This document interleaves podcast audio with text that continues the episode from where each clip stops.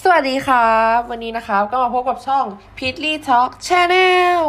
วันนี้นะครับผมก็จะมาพูดถึงเกี่ยวกับการวิเคราะห์ข้อมูลเบื้องต้นนะครับ โดยจะมีอยู่ 2 หัวข้อใหญ่ ๆ ด้วยกันนะครับ นั่นก็คือ การวัดค่ากลางของข้อมูล และการวัดการกระจายของข้อมูลนะครับ วันนี้นะครับเราจะมาเรียนเรื่องการวัดค่ากลางข้อมูลก่อนนะครับ นั่นก็คือเรื่องการหาค่าเฉลี่ยเลขคณิตนั่นเองครับ ครับ ค่าเฉลี่ยเลขคณิตนะครับ ก็จะมีวิธีการหา 2 แบบก็คือเขาจะบอกข้อมูลแบบไม่แจกแจงความถี่มาคือบอกมาเลย ว่าค่านั้นมีเท่าไหร่บ้าง หรือบอกมาเป็นการแจกแจงความถี่แบบตาราง มาให้ว่าเรานั้นจะใช้สูตรไหนในการหาค่าเฉลี่ยเลขคณิตที่ต่างกัน ค่าเฉลี่ยเลขคณิตนะครับ ส่วนใหญ่จะใช้เป็น x bar หรือว่ามิลเนี่ยนะครับ ถ้าเกิดเป็นค่าเฉลี่ยแบบไม่แจกแจงความถี่นะครับ ไม่แจกแจงความถี่นะครับ ก็จะได้ว่า มิลหรือ x bar นะครับ เท่ากับ x 1บวก x 2บวก x 3บวก x 4บวก x บวกไปจนถึง xn นะครับ ส่วนด้วย n นะครับ หรือว่าจะเขียนในรูปแบบอย่างง่ายก็คือซิกมา xi i เท่ากับ 1 n นะครับ ส่วนด้วย n ใหญ่นะครับ ต่อไปก็จะเป็นค่าเฉลี่ยเลขคณิตของข้อมูลที่มีการแจกแจงความถี่ นั่นก็คือ x bar หรือว่ามิลนะครับ เท่ากับ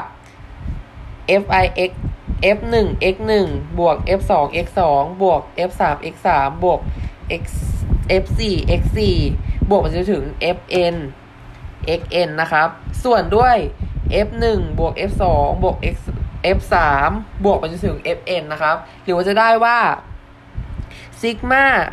fi di i เท่ากับ 1n ส่วนด้วย n นะครับ ก็คือจำนวนทั้งหมด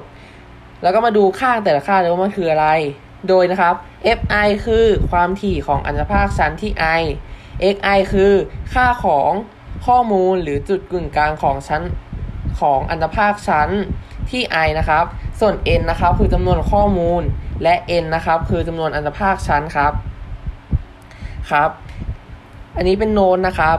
ค่าเฉลี่ยเลขคณิตสำหรับข้อมูลประชากรใช้สัญลักษณ์มิล โดยที่มิลนะครับ เท่ากับ ซิกมา xi i เท่ากับ 1n ส่วนด้วย n ใหญ่นะครับ ในขณะที่ค่าเฉลี่ยเลขคณิตของข้อมูลตัวอย่าง ข้อมูลตัวอย่างนะครับ ก็จะใช้สัญลักษณ์ x bar โดยที่ x bar นะครับ เท่ากับ sigma xi i เท่ากับ 1n ส่วนด้วย n เช่นกันครับ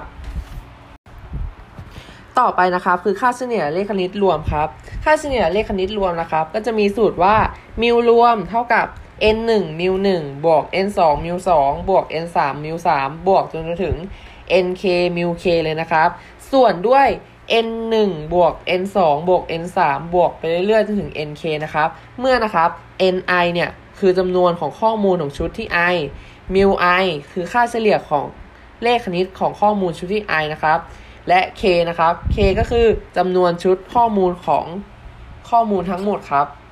สำหรับวันนี้นะคะ ผมก็สอนค่าเฉลี่ยเลขคณิตเสร็จแล้วนะครับสำหรับวันนี้ บ๊ายบายครับ